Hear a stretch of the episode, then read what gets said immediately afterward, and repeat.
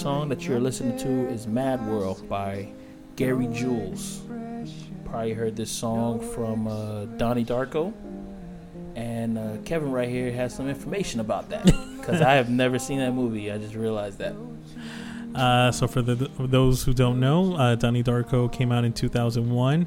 It is an American psychological horror science fiction indie film. If you want to try to combine all those genres together, um, it's a really creepy song, but a beautiful song, beautifully creepy. Uh, you'll hear the song towards the finale of the film, and I think it pretty much sums everything up. On tonight's podcast, we review Swiss Army Man. We go over our throwback flicks of the week. Mine was Sicario. Mine was The Hateful Eight. And mine was uh, Chef's Table. And we also go over movie news, and we end the night with a discussion about Judd Apatow's comedy generation. Is it going to end? Will I- it continue? Yeah, I think it's already on the tail end, but that's just me. Stay tuned. Yep. Went to school and I was very nervous. No one knew me, no one knew me. Hello, teacher, tell me what's my lesson. Look right through me, look right through me.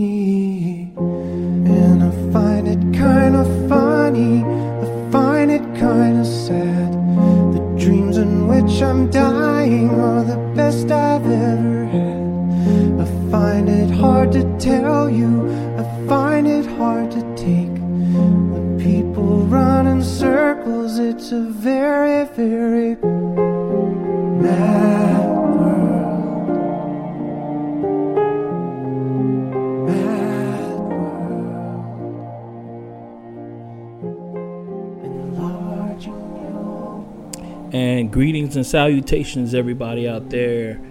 Uh, welcome to We Synced It. I synced it. Yes, it is a podcast where we talk about movies and everything that is attached to it. How's everybody doing today? Good, man. That's what's up. How you doing, man? We, uh, we're back after a brief little hiatus. Yeah, uh, I had a, a bit of a surgery to go through, and I was recuperating.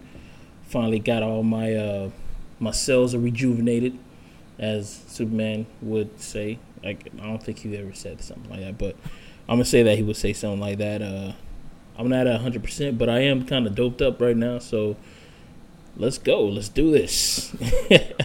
How was movie week for you guys? Uh, this week, Actually, two weeks. How was these? Yeah, it was Yeah. two weeks. Well, two weeks ago we didn't review a movie because there was really nothing out there hmm hmm that took our interest. Um, we said we were gonna see Independence Day, but just like X Men, once we saw those reviews, We were like, nah. nah. Did you see it, Anthony? no, I haven't seen it. Nope. Um, so we made an attempt to watch X Men. We said no. You said no. We made an attempt to see Independence Day. Said sorry, and instead we saw Swiss Army Man. Yeah. Swiss Army Man. Uh, Pat and I saw. it. Anthony, were you able to see it? Never even heard of that movie. Really? yeah. No. Really? You gotta, you gotta see the, you gotta check out the trailer. It's on our Facebook page. It's really, But really interesting. the thing about that movie is the trailer really doesn't tell you much about the movie. If you if you're thinking that it's like one of these typical trailers that uh informs you a lot about it, yeah, you're gonna yeah yeah you're gonna be sorely mistaken, because the trailer makes you think that uh wait should we do like spoiler free on this one, or should we just go go about it? We could still go about it. We just gotta make sure we say spoiler alert. Yeah, spoiler alert. um, the trailer makes you feel that uh, the guy who's stranded on this deserted island is just going to be talking to himself the whole time. Uh, the actual dead body, which is the Swiss Army Man, you think that he's not going to say a word, but you find out uh, you find out early in the movie that that dead body actually does speak. But did he though? Did he really speak? That's the question. That's the question about the movie. I think he, he, he does. so, all right, Swiss Army Man was directed by This two Daniels. spoilers, a whole bunch of uh, spoilers in this. So if if you look at the credits, it says directed by Daniels, and the reason why is because it was two different guys named both named Daniel, Daniel Scheinert and Daniel Kwan, and they refer to each other as Daniels. Uh, they both wrote the script. Uh, this movie is stars Paul Dano, and stars Daniel Radcliffe, Mr. Harry Potter, And and there's Paul, a an appearance by him And what movie was that? What movie was he in? well recently he was in uh, Now You See Me Part Two, Yeah, but I remember him from uh, Horns. not Horns. I remember him from uh, Girl Next Door. He played the nerd. Oh, you're Girl talking about Paul Door. Dano. I thought you were talking about Daniel Radcliffe. Oh no no no! no. I saw that movie too. That Horns that was pretty sick. Um, Paul Dano, yeah. he Paul was- Dano, he was in uh, Girl Next Door, and that's where I got my fucking uh, what you call it, uh, gamer tag, effing tripod from from that movie. I've been using it ever since. I'm like, yeah, I like that. I like that.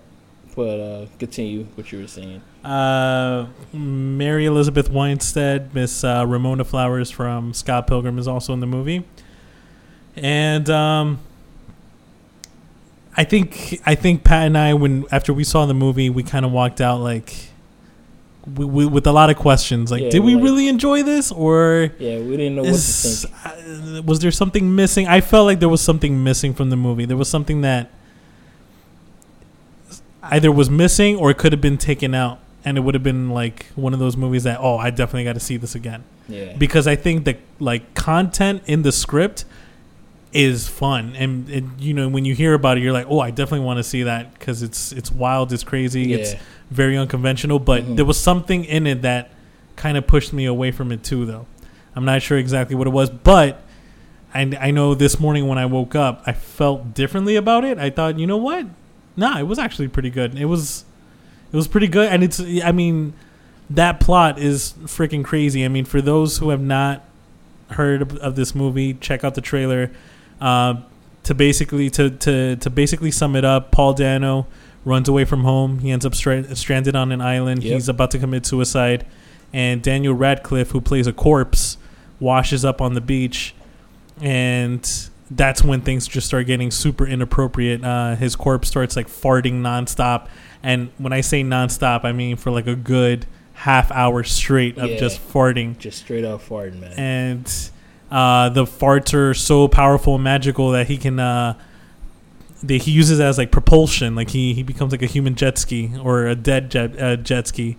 So Paul Dano rides him like a jet ski, and ends up making it back to the mainland. And he, as the movie continues, he finds out all these crazy things that the corpse can do. He can. Uh, his erections also work as a compass and always point north. he can shoot anything out of his mouth um, as powerful as a gun.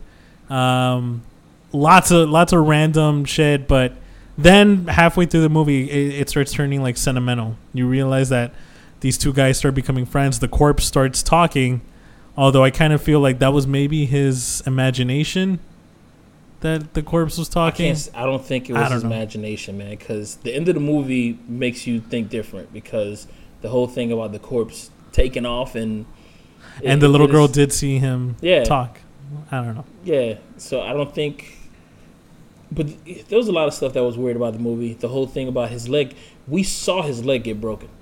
The not the corpse, but the guy. He fell out of a tree. His leg bent in a place that a leg is not supposed to bend, and I'm like, yo, his leg is broken. Apparently, he got a, a tourniquet put on it, and now he's running around like nothing was wrong with his leg and stuff. I mean, they're just telling a story. Understandable. It uh, it honestly felt like these two guys who wrote it just like this was like a random script. This was something that they came up with hanging out. They were probably high or really drunk when they came up with this idea. Yeah, I think one of one of their friends probably was like one of those MacGyver guys, and man, you like a Swiss Army man. And then that's what happened. It was like, yo, that's an idea right there, Swiss Army man. What about you find a dead body or something like that? And that's what happened. But if you think about it, a guy becoming best friends with a corpse in the middle of nowhere. It kind of sounds like a like it would be like a Tim Burton script, like a old school late Yeah. '80s Tim yeah, I Burton. Could, yeah, I could definitely see that. Um, I, I would have loved to see Tim Burton do something Oh. something along those lines. Uh, but yeah, um, I don't know. Go check out the movie. I mean, Let us know what you think. I think I think we're still kind of on the fence. out of all the, because it's a buddy comedy movie. It's a buddy comedy movie, and out of all the buddy comedy movies that um that have come out in my lifetime, I wouldn't put it in my top ten. But for a movie that came out this year, I'm gonna put it in my top five for of movies that I've seen that come out that came out this year. I'm gonna put it in my top five for this year. But uh I can't see it getting any awards, but if it was to come out on Netflix, I would watch it. Like on a slow day, I would definitely watch it if it would come out on Netflix. But if it was to, I wouldn't buy it though. Would not buy it unless it's in like one of those bargain bins. just so I can, just for the, the director's commentary, I'll do it. I'll do it for that. If anything, I'll definitely do it. For but that. if it's in if it's not in any of those terms, no. Nah. like if it's not in the bargain bin or Vudu doesn't have a uh, a special on it for like, oh, you could buy this movie special edition for like three ninety nine. I'm like, ah, I don't know. A- Anything other than that, I'm like, nah. Or if somebody just wants it as a gift, I'll definitely buy it for them as a gift. No problem with that. All But that's my my talks on it. All right. So that's uh, that's Swiss Army Man. hmm Uh, next up, throwback flicks of the week. Um, who wants to go first? Uh, I guess I'll go first. Mm.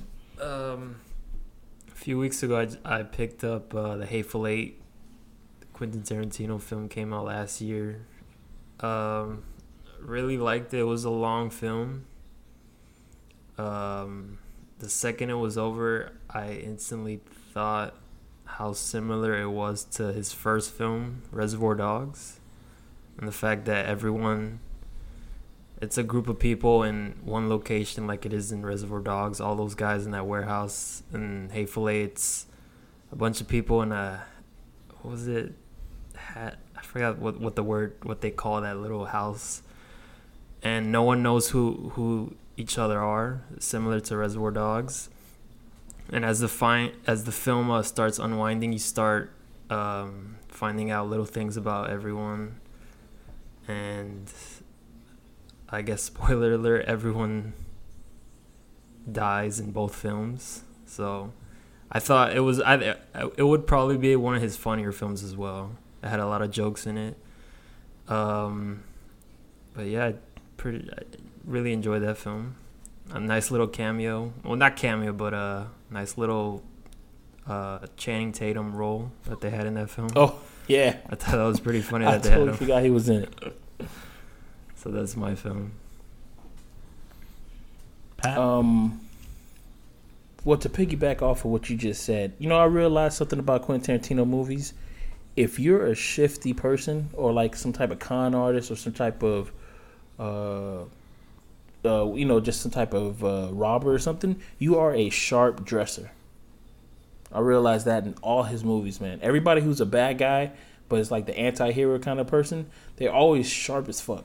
They're always wearing suits. They're always wearing, you know, the black suit with the white with the white shirt and the black tie, as if it's like it's organized crime in a way.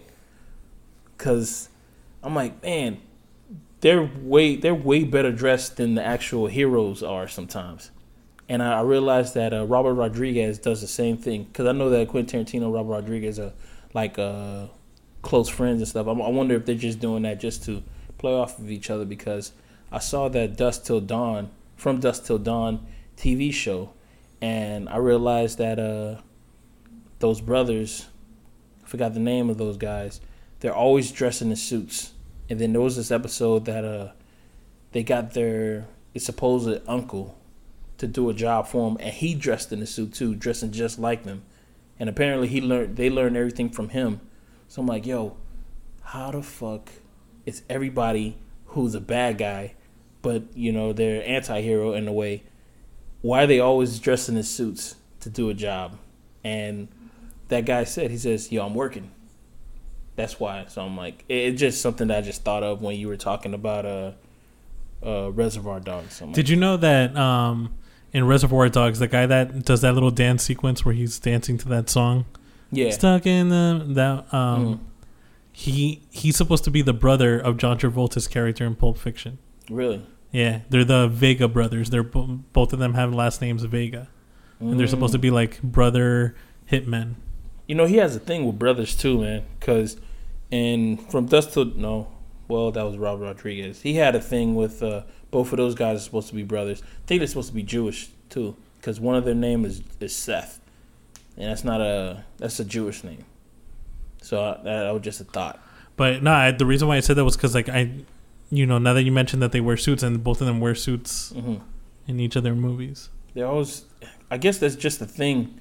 People in that world, because I think of Robert Rodriguez and Quentin Tarantino world as one world. I think everybody who's like uh, some type of anti-hero or some type of criminal in some way. Are we doing another conspiracy theory? No, I'm- maybe I'm just saying. I think that people who are who are like this, who are those characters, I think those characters are supported in high regards, just because there's that whole thing about in Quentin Tarantino's universe. It all started with uh, Inglourious Basterds. The reason why our universe is different from Quentin Tarantino's universe is because Inglourious Basterds, they killed uh, Hitler in the most grotesque way possible in our universe, Hitler killed himself. In our way, what happened in the Quentin Tarantino's way, uh, all the Nazis are in this uh, grand ballroom watching the movie that's called what was it called? I forgot.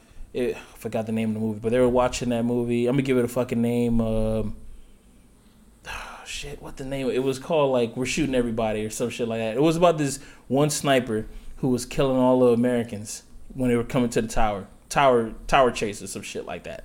And what happens is that um, the which Glorious Bastards get in there. They have these fucking uh, fully automatic weapons and just start raining bullets on everybody in there. Like it was just like shooting fish in a barrel.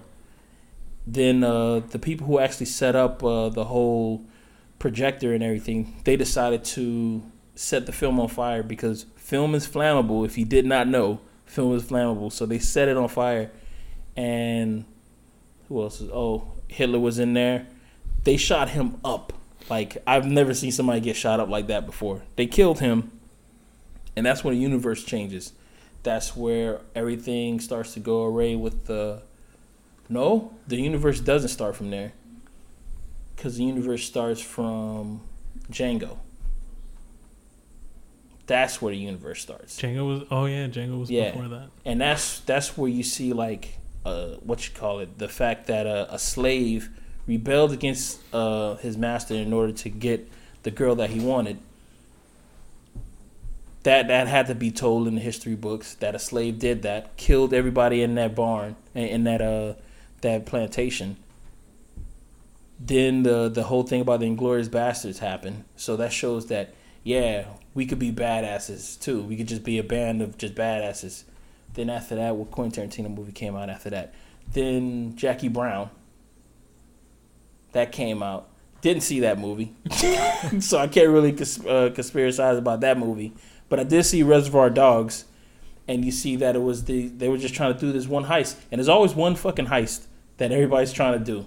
I realized that in movies, and I realized that in Quentin Tarantino's that it's like this one big heist that they try to do, and something goes wrong, and uh, they're stuck in that building. Then everybody ends up dying and shit like that. And Pulp Fiction happens. They like everything is totally just like out of whack when it comes to Quentin Tarantino's like universe because people are getting shot in the middle of the fucking street. Um, the banter is unfucking real. The the the line of dialogue, everything is just just weird about that universe. But I like it. I- that, was just I it. actually saw uh, this video where this guy talks about Inglourious Basterds and how uh, he thinks Quentin Tarantino, how the audience, like the people, like us watching it, are really into the gruesome things that he puts. So in a way, uh, Hitler and all the Nazis that are in the theater are actually us in the theater. And if if you remember the scene, uh, Hitler's laughing at all the people dying, and Mhm. in a way, that's us because we're enjoying Everybody how dying? gruesome how gruesome Quentin Tarantino films are. So in a way, he's showing us how we We would- are? Yeah, That's brutal. That's fucking brutal. That makes me uh, scared and watching a, another Yeah, I- Tarantino movie in the theater. Yeah, every, every Quentin Tarantino movie is all about a vigilante. Because I totally forgot about one. Fucking Kill Bill. That's in the same universe, and that's about one woman who was uh, trying to kill Bill. Three movies it took. Took was it three? No, two. too. Two movies it took her to try to kill Bill. She finally got it done, and that's supposed to be like in that universe. And that is the gruesomest way to kill. Like the way that she killed those. Uh, It was like the most subtle gruesome. yeah, she the- just like tapped his chest Yeah. a couple times and basically what about the way his heart. killed those uh what the 77 78s those martial artists Yeah, there was blood everywhere, man. everywhere everywhere. so much blood that they had to put it in black and white because they ran out of red but um I'm gonna go okay let's get off of uh, Quentin Tarantino my pick for movie um is not really a movie it's a TV series it's a, a Netflix series and it's called Chef's Table I saw it after one of our friends told me to watch it for a long time, and I I see why he told me to watch it. It was a it's a pretty good watch. I thought it was just gonna be a chef at his table just talking about his fine dishes and stuff, and next thing I was uh, oddly surprised that it was about like the top chefs in the in the world, and they were talking about how they search for these different types of uh, food and their approach to making food is to- totally different from everybody else. And there were some of these chefs who have this. Um, I forgot there's a measuring system on the, the top restaurants in the world, and some of these chefs have that. They they have these like they have like three stars or four star restaurants, but it's like it's on this measuring system that no chef like there's no restaurant down here in South Florida that has it, not one. And it's not because the food is not good; it's because the service is not good. And I realized the service wasn't good because in the documentary, on one of the one of the episodes, it says that what someone does, what the person who who who judges all these restaurants, what they do is they put a fork or utensil on the floor, and depending on how long it takes a waiter or waitress to grab that fork that they put on the floor, depends on one star. So I know for a fact if I own a restaurant, there's a chance that yeah, a, a fucking fork falls on the floor, you place a fork on the floor, there's a chance that somebody's not going to get it. And that's that's one of the the the tricks and shit. And another thing is like the course. How do they how do they serve you? Some of these restaurants they they serve you in like there's one of the restaurants that they make your fucking plate look like a a work of art, like a what's that dude's name? What's that dude's name who just splats fucking shit all over the Mm. place yeah, from the seventies? They just make they make your plate look like that, which looks like it's not even edible, but if you taste it, it tastes great stuff. Um, that's my pick for for you guys for this week. If you're gonna watch a documentary, watch Chef's Table. is there more than one seen it. season? Yeah, it's two seasons. You Two saw you seasons saw both seasons. Yeah, there's only like six episodes a season, so it's not hard to watch. All right. Uh, my throwback flick of the week is a movie that I was trying to show my mother in law the other night because I told her it was really good. Uh, it's one of my favorite movies that came out last year. I was disappointed that they didn't get as many Oscar nominations as they did, um, as they should have got. Mm-hmm. Um, the movie is Sicario. It w- directed by Denis Villeneuve, who's uh, a director that I'm strongly becoming a fan of. Uh, he also directed um, Prisoners with Jake Gyllenhaal and Hugh Jackman. But uh, this movie stars Emily Blunt, Benicio del Toro, um, and Josh Brolin. Um, movie is basically about uh, an FBI agent who gets recruited into this like special ops team. Um, their mission is to try to take down the Mexican cartel, and of course, you know, you know she's she's a person who's very tactical. uh, does everything by the book. These guys are doing everything complete opposite of what she was expecting. Everything that they do is pretty much illegal, but they're doing what they need to do to try to take down uh, the head honcho for the Mexican cartel. And she realizes that she is just not equipped for that job at all. And then she finds out, spoiler alert, at the end, they're really just using her because in order for them to do what they do in the movie, they need a domestic agency present, which is what she pre- what she represents, the FBI. So they basically just use her so that at the end she can sign a paper just saying, yeah, everything they did was legal. But um, crazy movie, Benicio del Toro. I think that's like one of the sickest roles I've seen him in uh, recently. Um, I can't wait to see what he does in the new Star Wars movie. I don't know if you guys know he's a he's gonna be a new villain. Oh, I didn't know that. Yeah, not in Rogue One, but in Star Wars Episode Eight. Oh, gonna so be it's the it's the present or the future. yeah Star Wars. No, it's the past. present because this is like because Star Wars a long, long ago. time ago. I don't fucking get it. but yeah, he's gonna be a villain. Um, but yeah, he did an amazing job in this movie.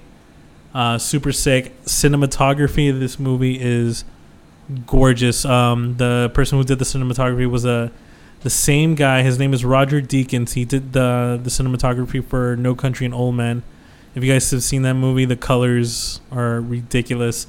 Uh, the editing, sound editing, everything about this movie was great. I was I was shocked when I found out that this movie only got I think like two or three nominations at the Oscars, and they were all like technical awards. I think this movie definitely should have been nominated for best film or best Yeah. directing at least. But it's all right. They they're hating on him the same way they hate on my boy Christopher Nolan. It's okay. That's what you think? That's Yep. what you think? They're they're haters, man. I mean, what, what, what was in the categories for? Because it came out last year. I remember seeing that movie and I was like, "Yo, man, that movie is a solid movie." The, and the same thing with Prisoners, man. Prisoners, I think, was an amazing movie that should have been nominated for best film or best director. Nothing. Not even best supporting actor for Jake You know, Gyllenhaal. That was a lot of people saw roles. prisoners. A lot of people saw prisoners, and there was a lot of people who were saying that, "Oh, they got to make a part two. And I was like, "Nah, they don't. No, No." I'm like, "Why would you need a part two Did for it?" It says, Yeah. "Say yo, cause you know then." Oh, spoiler! Said no, cause you know he never found. Uh, they never found that guy who was underneath that car. I'm like, yeah, but you don't need that. Everybody wants a conclusion nowadays, man. Everybody wants like to leave the movie theater with like. I know everybody needs. You need a period. You need a button at the end of uh, every movie, but some buttons are just like loose. You just need something that just be. Some just see. You don't need the whole thing. You don't need to know that the the the guy gets the girl. You don't need to know that the the hero wins and the villain loses or anything like that. It's cool to know that shit. I mean, the guy doesn't get the girl, but maybe he learns a lesson. Um, you, the what you call the hero doesn't kill the villain. Maybe the villain gets away and the hero is now becomes the villain or some shit like that, which is always a cool a cool ass movie. Uh, Dark Knight too. Uh, that's what happened to him. He became the villain. mm-hmm.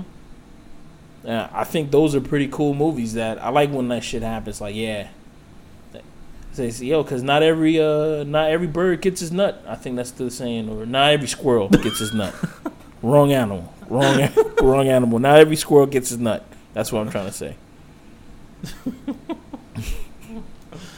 All right, so that's it for throwback flicks of the week. Yep. On to movie news.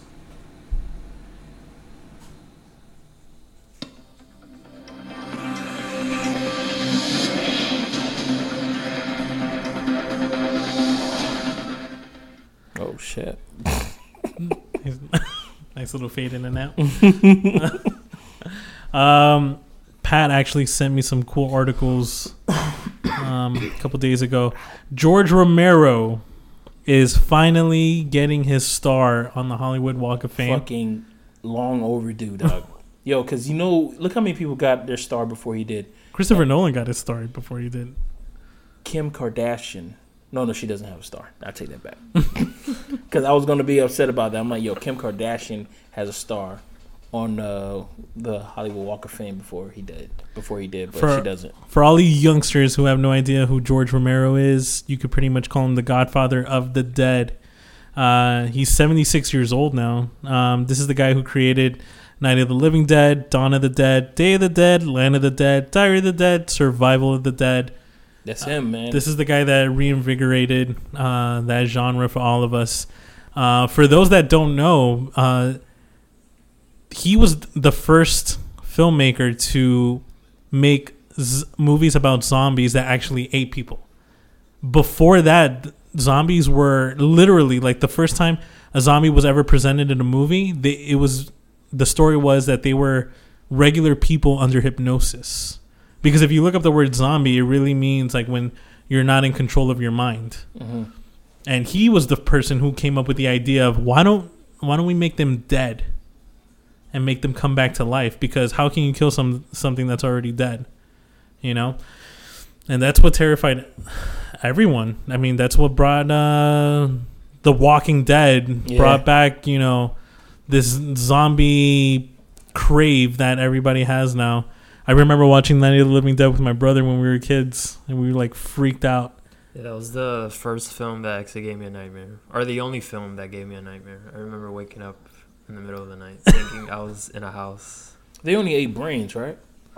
Uh, the black and white version, yeah, they were. I think they were after brains. No, but in the black and white version, you see them eating body parts. Yeah, because I remember it was that it was a car full of people and it blew up, and then they went into the car and started eating those people. That was the remake. That was the That one was in a color. remake? Yeah, Ah, okay. that was the remake. But uh, yeah, so congratulations to Mr. Romero. Uh, you deserve it. hmm What else? Um, Movie Pass. S- Movie Pass, for those that don't know, Movie Pass is a new um, service. It's a $30 a month service. You Yep. pay this monthly fee, and you're able to go to the movies as many times as you want and watch as many movies as you want.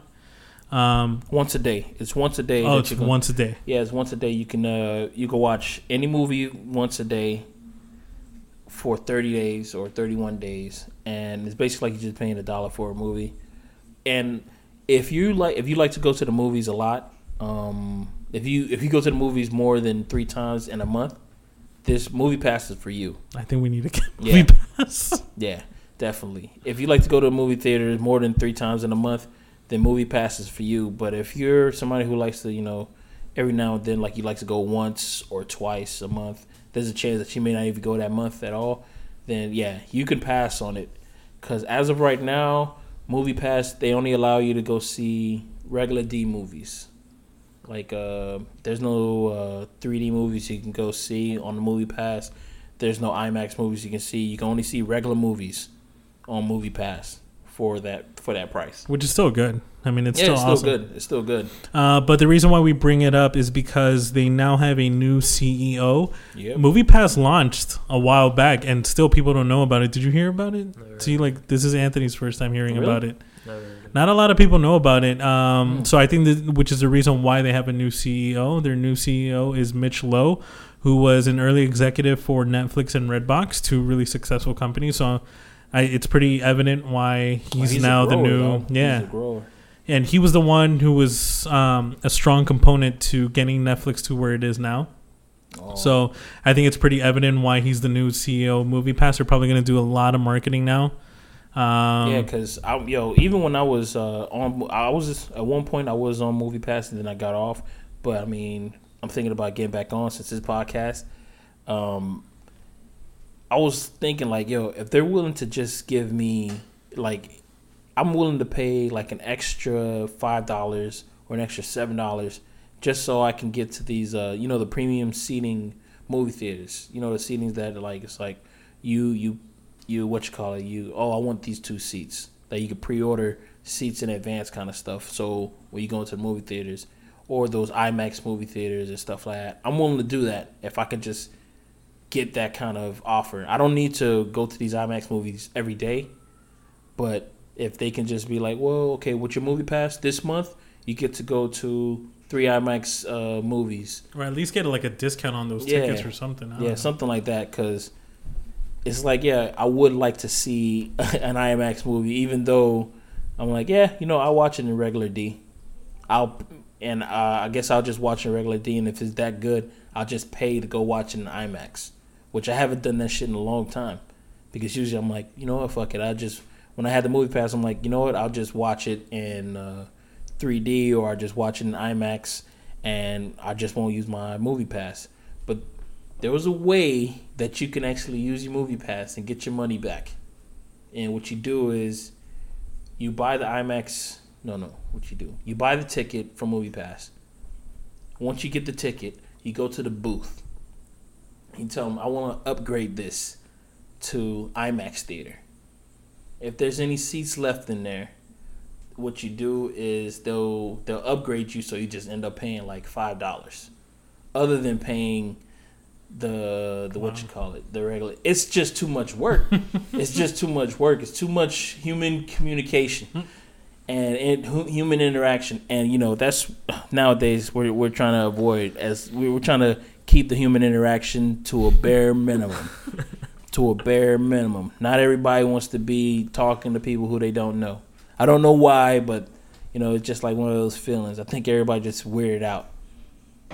But continue. But you know, I mean, like I'm excited that this guy's the CEO, hmm but I'm also kind of nervous because what if this guy tries to implement, implement like, oh, with this, you can watch the movie the same day it comes out in theaters on TV with this movie pass. Like they come up with an app, and instead of going to the movies, you could just watch in your living room.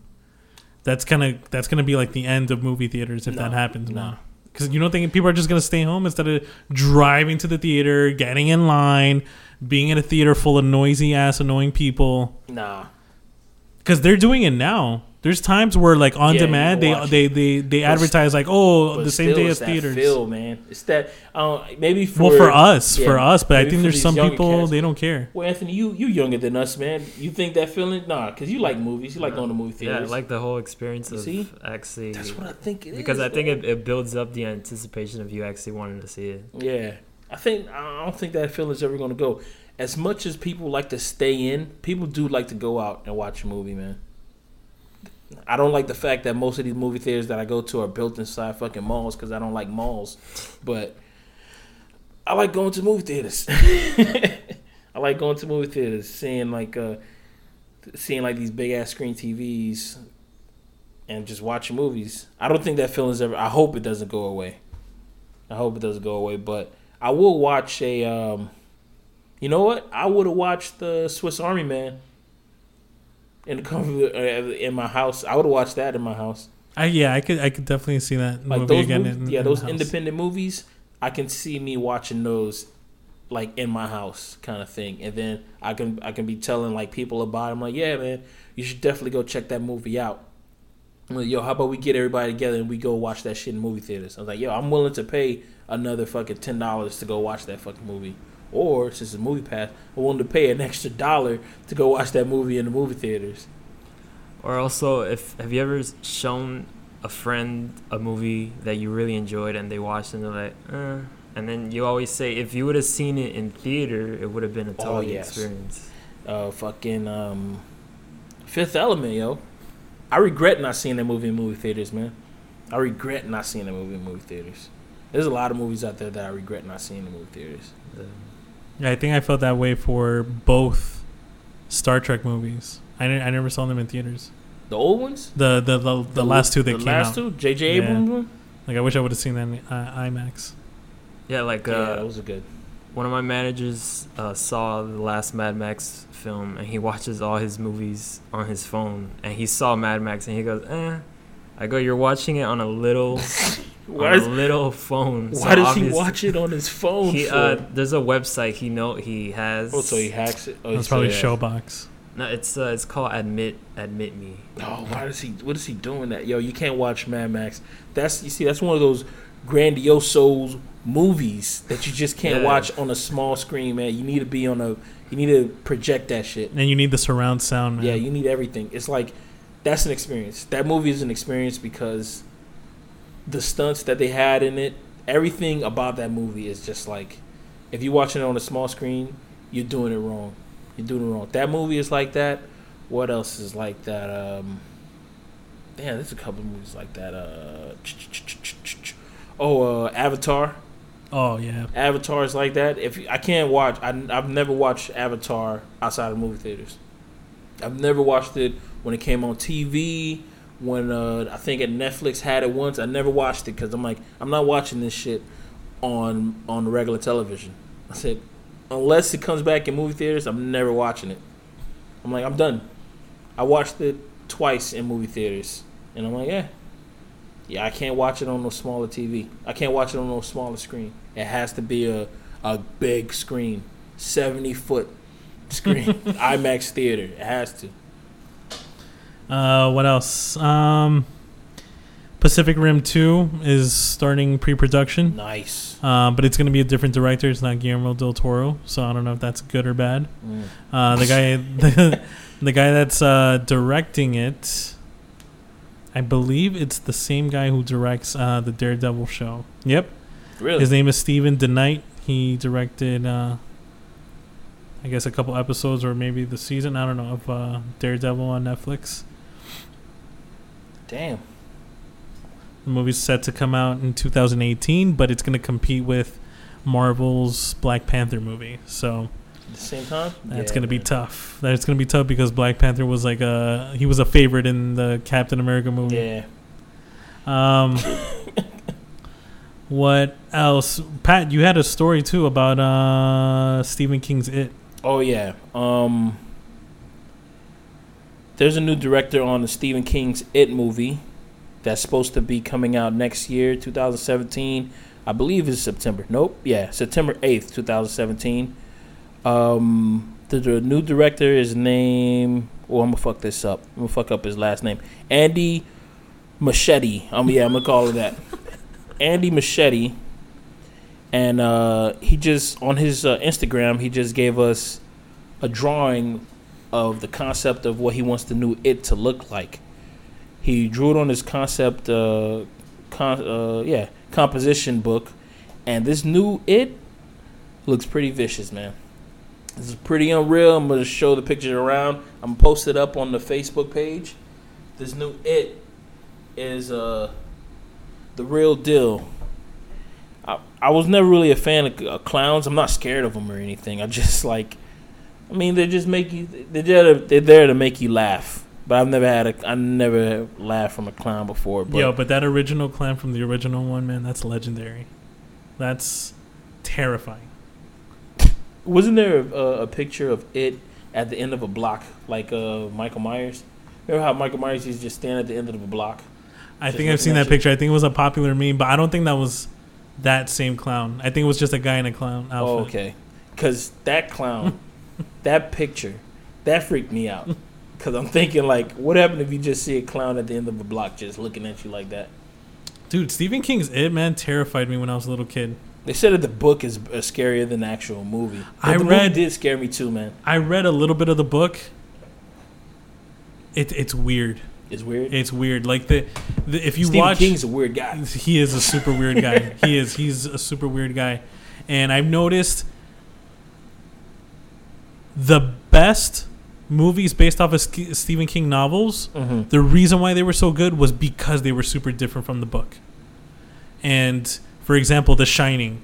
Dude, I've not met one person who said that they didn't like The Shining. Like, There was a The- remake, but the remake and the remake more- was was closer to the book yeah. on ABC, and that shit was terrible and corny.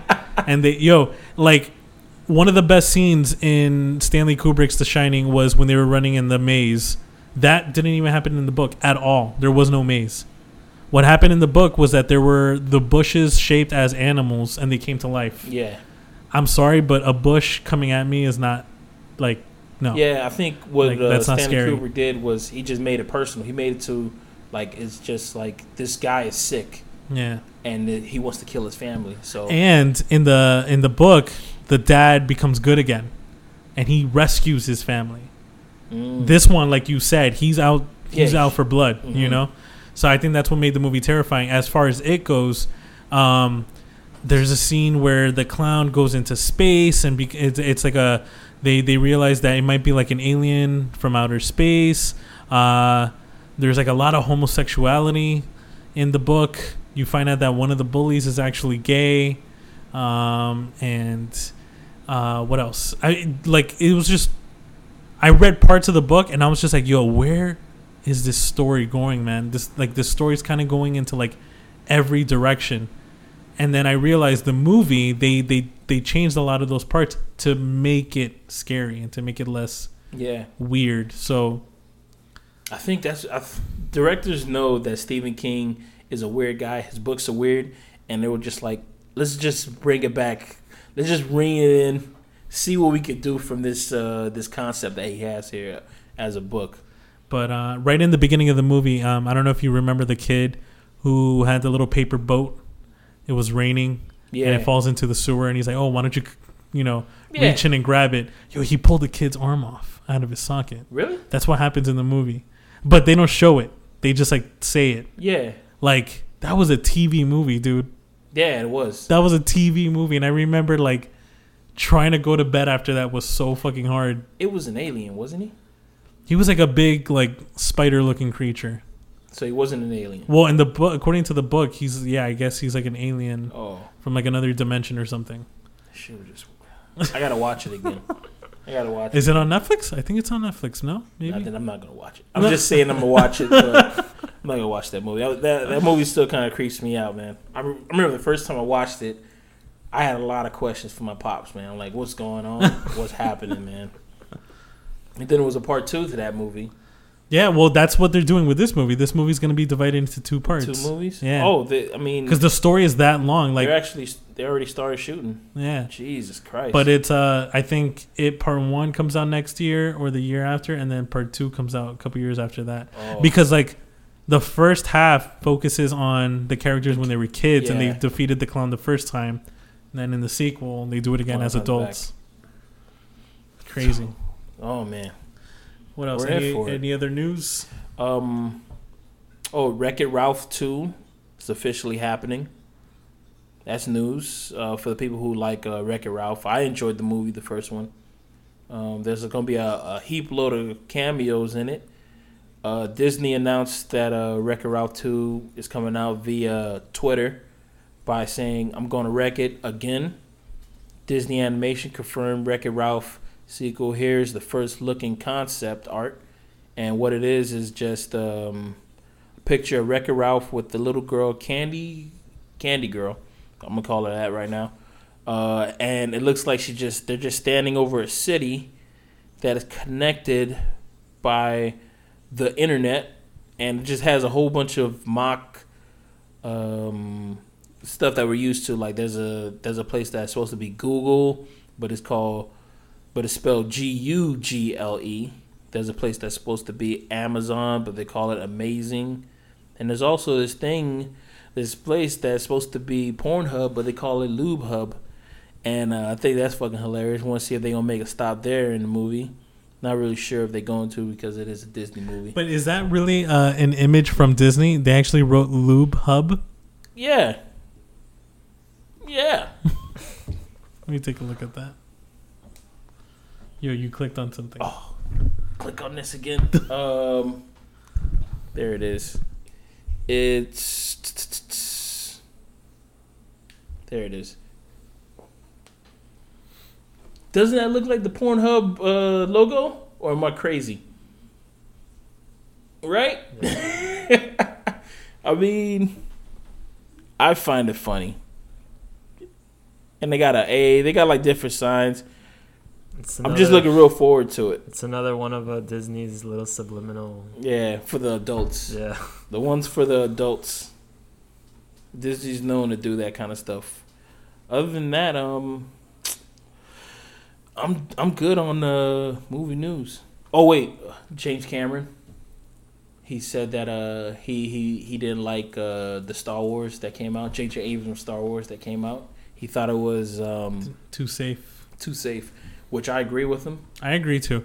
Not that I didn't like Star Wars. I actually loved it. I loved The Force Awakens. Mhm. I thought it was great, and I thought it was a huge improvement over the George Lucas uh, prequels, episodes one, two, and three. But I think, I mean, I'm going to play devil's advocate. I think J.J. Abrams had to play it safe. Yeah. I think if he would have gone too, you know, too ambitious, people would have just criticized it and said, you know what, bring back George Lucas. Like it, he did exactly what the fans were demanding. They wanted something that was closer to the original trilogy, so he said, "Okay, I'm that's what I'm going to do."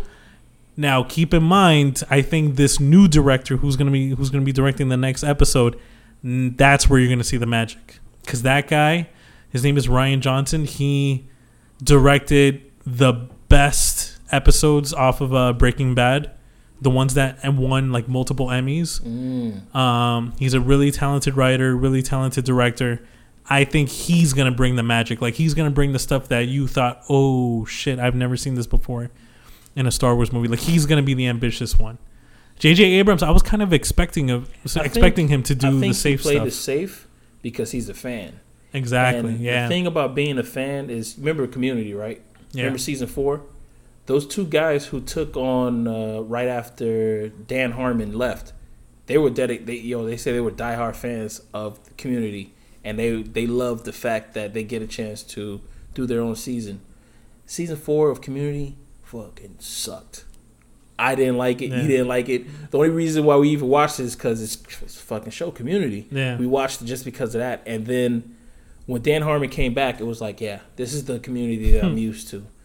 And yo, I mean, that's why I don't like this whole community was uh, what's going on now that um, people can see what what's actually happening before the movie is being made, even though we're talking about it now. But uh, and they can get to critique it is because yo, you're not giving these people enough time to actually work out the kinks. What you're seeing is just just a dry just a dry run of what they're doing. You don't know if that's what it actually is going to be because there was a lot of comments on Black Panther before the movie came out about how his how his uh, costume looked. Even though the way his costume looked when they were actually shooting was not the final cut, it was just yeah we, we just throwing on some black some black clothes on him whatever. That's not his, the way his costume is gonna look. But in the movie, his outfit looked freaking uh, badass. I just think that as fans, we get too involved and we're we're always trying to be like, oh no, let me. This is not the way it's supposed to look. This is how it's supposed to look. Yo, just be like, yo, just sit in the back seat of this Uber and just let this hmm. driver get you to your destination. If the destination is not what to your liking, get out, go take another Uber. That's it. I mean, it's a movie. Yeah. At the end of the day, it's a movie that came from a book that you used to read when you were a little kid, and then just enjoy it. And uh, what you call it? Um, James Cameron. He said that he was friends with uh, he's friends with George Lucas. So I think that was uh, the fact that he said that. I think that was all about um, yo, because he plays it safe too. He because he said that they played it safe with the visuals. I understand that coming from James Cameron, the guy who gave us Avatar, because he doesn't play it safe with visuals. If the technology doesn't exist, he will wait for the technology to exist so he can do that movie. But as script wise, he plays it safe too, because all of his Avatar, movies- dude. Yeah. Avatar is probably the safest story I've yeah, ever seen. All his all his scripts are safe, all of them. uh, American white guy is bad, aliens good. The American guy goes onto the alien side. Because we didn't was- see that in Last Samurai. We didn't see that in Pocahontas. We didn't see that in Dances with Wolves. We didn't see that in Ferngully. Dude, we he didn't plays see, it like safe. Yeah, like he plays it safe with all his movies, script wise. But visually, he would it would just like knock your pa- knock your socks off. Titanic, people really talk about the story of Titanic, but nah, that that's what they were talking about when the movie came out. Nowadays, they're just talking about how epic those scenes were for its time because the fact that uh, yo, he actually built an actual Titanic ship just to shoot that movie, and then they just demolished it right afterwards. It was a functioning ship too, and they just broke it in half. They sank one one end of it, and I mean it was. Come on, James, see what you're doing, man.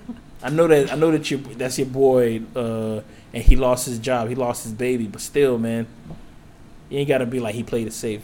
you you are the captain of playing it safe when it comes down to scripts, man. You are the captain of doing that. You know who I think is gonna play it really safe is the guy who's gonna direct the last Star Wars movie. It's um Peter Trevorrow who directed Jurassic World, Really? which was super safe. No, he's not. yeah, He's doing that. he's doing uh, episode nine. I think that movie is gonna be super safe What has he done? because he's a other than that one? fanboy. No, that was his that was his uh, directorial debut was Jurassic World. His directorial debut was Jurassic World. Yeah, and he Oh, played so it they're safe. giving everybody, anybody can do this. It's all. Oh man, Like where were we, man? They didn't give us a call. dude, if they're just handing out these big movies to these people, man, what are you doing, dog? Like, I'll take one. Give me a role. Give me a movie. I'll do the Indiana Jones. What movie? What movie would you want to do? Like, with like a remake or a part or a part in the movie? What movie would you like Part to of do? nah, I would have loved Star Wars, but if I can't get Star Wars, um,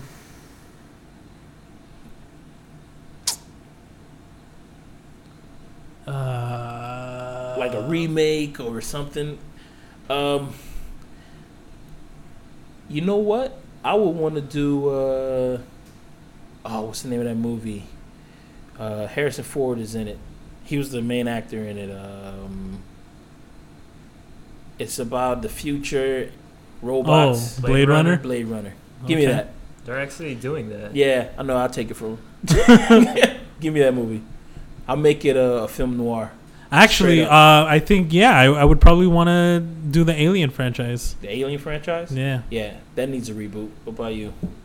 I wouldn't. Can't even think of anything. off What the about top Quentin of my head. Tarantino movie? No, well, I wouldn't say he's my favorite director. No, I just no, like know. his films. Um, who's a good? I'm trying to think. Maybe, A good may, or maybe since I'm really into comics, Mm. uh, Green add on no add on to the Dark Knight, I guess, and finish the Ri- Rises when Robin takes over. Oh, that's a good one. That's a good. That's a good one. That's Yeah. better than my what you call it. that's a good one. Just adding on to one.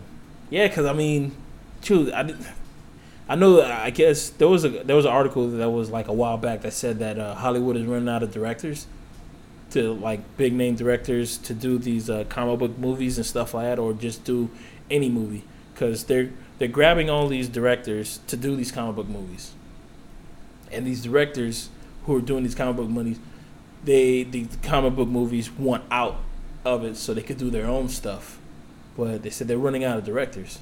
Uh, It was one of those um, those things saying that well maybe this is when they need to diversify.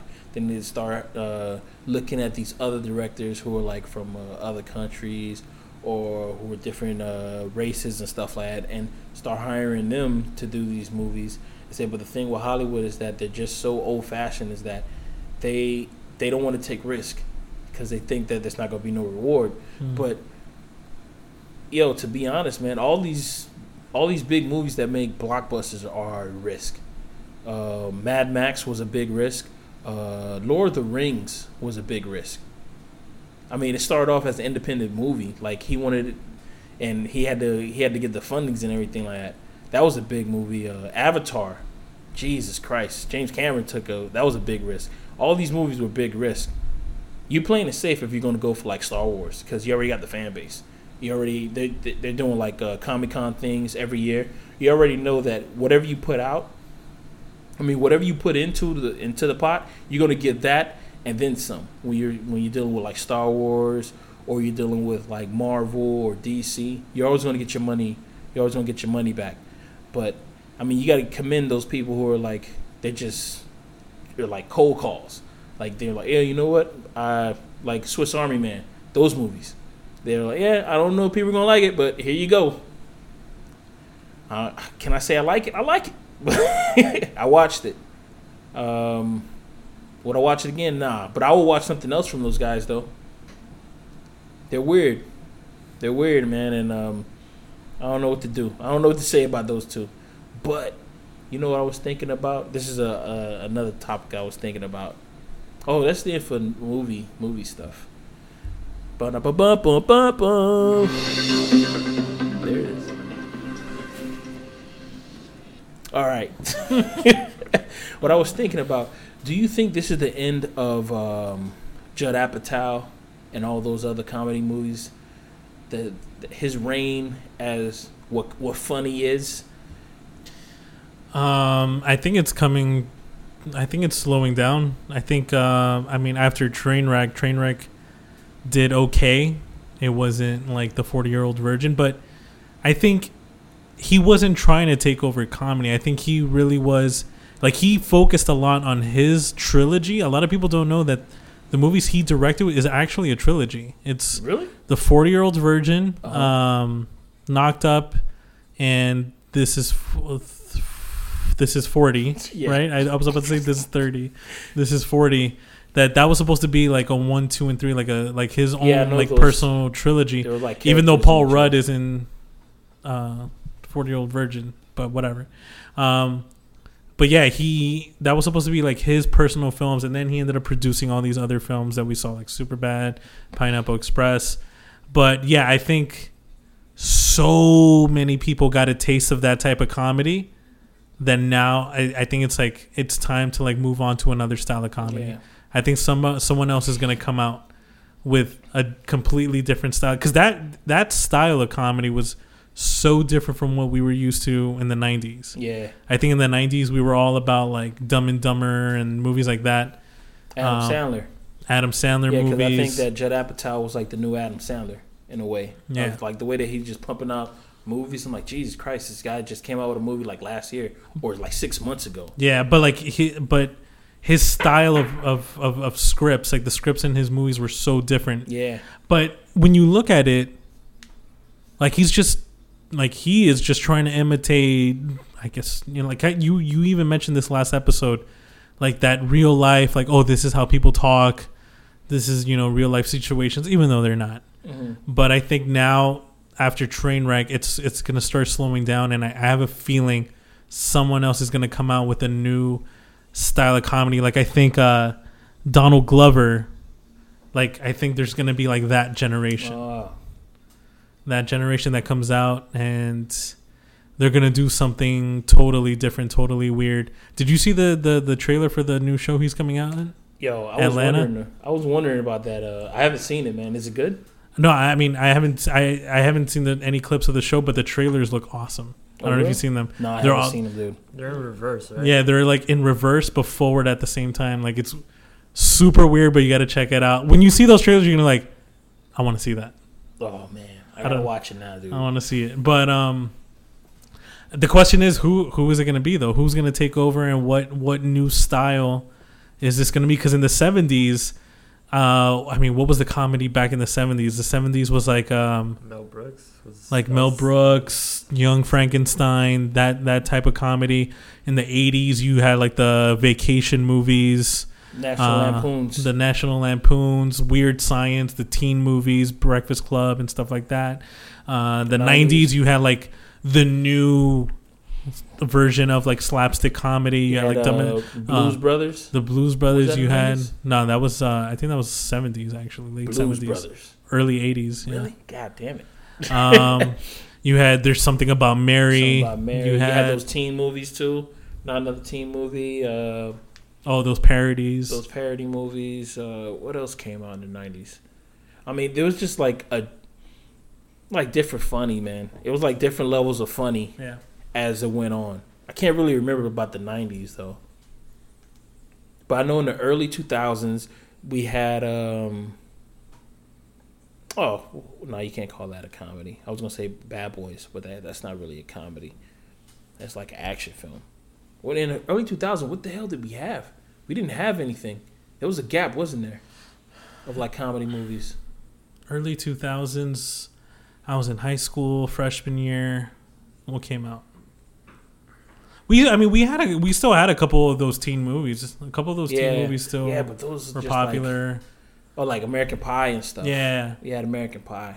Yeah, that's what it was. It was like American Pie and oh, then uh that movie that we saw last week, the week before last, um, that had Ryan Reynolds in it. It was all those those high school or college movies. but it was like it was like, you know, American Pie was one of those like, oh my god, I can't believe they're actually showing this in a movie, even though. What are they showing? It's not that big of a deal. It's masturbation. It's Yeah. you know, it's all this stuff. And then I think Judd Apatow is basically a new version of that. You know, when we when people see these movies, oh my god, I can't believe they said that, or I can't believe they actually showed that. But what they're showing is supposed to be imitating life. It's not, yeah. you know. So I, I I wonder what this new comedy this new style of comedy that's gonna Well, take it over. could be like uh, Aziz. I'm sorry. Have you seen his uh, Netflix show? yeah, Master of be- None. Yeah, it could be something like that. That's uh, but all that is the only thing that is bringing to light is just the whole thing about race. That's the only thing. I mean, but it's a big thing. But it, that's the only thing that I can really see that they're bringing forward to the table, and it's just like interracial relationships and stuff like that. But um, Or maybe I mean maybe this new style of comedy is already here. It's just not as big as because you have like, Like the workaholics comedy? guys, which are like raunchy. mhm. Um, the movie Neighbors was like that. I think that same style of comedy as Workaholics. Uh, Neighbors Two just came out. This new movie, uh, Mike and Dave Need Wedding Dates, is coming out, and Uh, it's the Silicon- same guys. Silicon Valley, Veep, those shows are like new age comedy. They curse a lot in Veep, like a hell of a lot. But sometimes those cuss words that they're using, it's not even. It's not really they curse a lot. It's just that their metaphor, their metaphor game is sick. it's on like it's on the next level that I'm like, man, I, I I can't I just can't understand it, but I like it though. I like it. Um, it's always sunny in Philadelphia. That is another like raunchy comedy. Like some of this Mm-hmm. stuff that they joke about, like it's funny for guys, but like if girls see, it, they're like, like what is this? Yeah. It's you know, it's very like male driven. But then you have women that are trying to be like that too. Women that are getting really raunchy, like Talking Amy Schumer. Amy Schumer. And you have uh, there's a new girl. I forgot what her name is. She's on Tina Comedy Fey? Central. oh, now no. she has a show, and she says about- it. She says on the commercial like, "Oh, I'm a pervert and I don't care. I, know like to talk talking about it." Blonde hair. she has blonde hair. Yeah. Yeah. She is perverted, man. Yeah, she is. Like I'm a She guy went to, and I like- think she's perverted. She went to a uh, a cuddle party. Oh, Nikki Glaser, I think that's her Yeah, name. she went to like a cuddle a cuddle party or something like that. And I like the show's on uh, Hulu, and I went to sleep watching something, and then I woke up and that show the episode was on, and I was like, "What the hell is she doing now?" and she went to like some cuddle party. So all they do is just cuddle. Like a it's like this place that just looked like beds, and all you do is just you just grab somebody that you never met before, you just cuddle with them, just have conversations about cuddling and stuff, which is weird. It just sounds weird. And she went over there and she was just whispering in people's ear and stuff, and that's the thing that weirded me out. Cause I'm like somebody who I don't know just whispering in my ear. She says, "You feel that? you feel that?" That's me. I'm I'm all over you. I'm all on your back, and I'm like, "Yep, that weirded me the fuck out, man." But but look, um, she the, the the episode I saw, she was at an anal seminar, Oh, I saw that too, man. and she was she was talking to a couple, and she thought that they were there because the man was gonna give it to her, but it was the other way around. Yeah. They were there because she was gonna give it to him. I saw that, and, and he was he was like, "No," he said, "No, no, we're not gonna go with that because they had like different sizes." And he was like, "No, we're not going with that one." He said, "No, we're just gonna try with the pinky first. We're just gonna gonna try with the pinky first. That is fucking Was it? hilarious. It was a couple, right? Yeah. yeah. Though uh, those I don't know if you know who those guys tho- that couple was. It's Tom Segura. He's a stand-up comedian. His wife is also a stand-up comedian. Oh, I didn't know. Oh, They have I a, didn't they know had they actually have a podcast as well. You could check them out on YouTube. Your Mhm. mom's house. Oh, I heard about that podcast. I actually saw that guy live. He's really really funny. Oh, Watch him on. Netflix. He's hilarious. Tom Segura. It's fucking hilarious. I didn't know that. Uh, I didn't know that it was a comedian. Yeah. Oh my gosh, man! Trying to di- dive into anal. Mm. oh my gosh, man. well, I mean, oh, it's about that time, everybody. Um, I guess that's it for us. Uh, that's it for we seen to podcast. Hope everybody have a good week. Um, sorry about the hiatus. Hi haters. Bye lovers. Y'all take it easy. Later. This Bye. is Kev. See you guys later.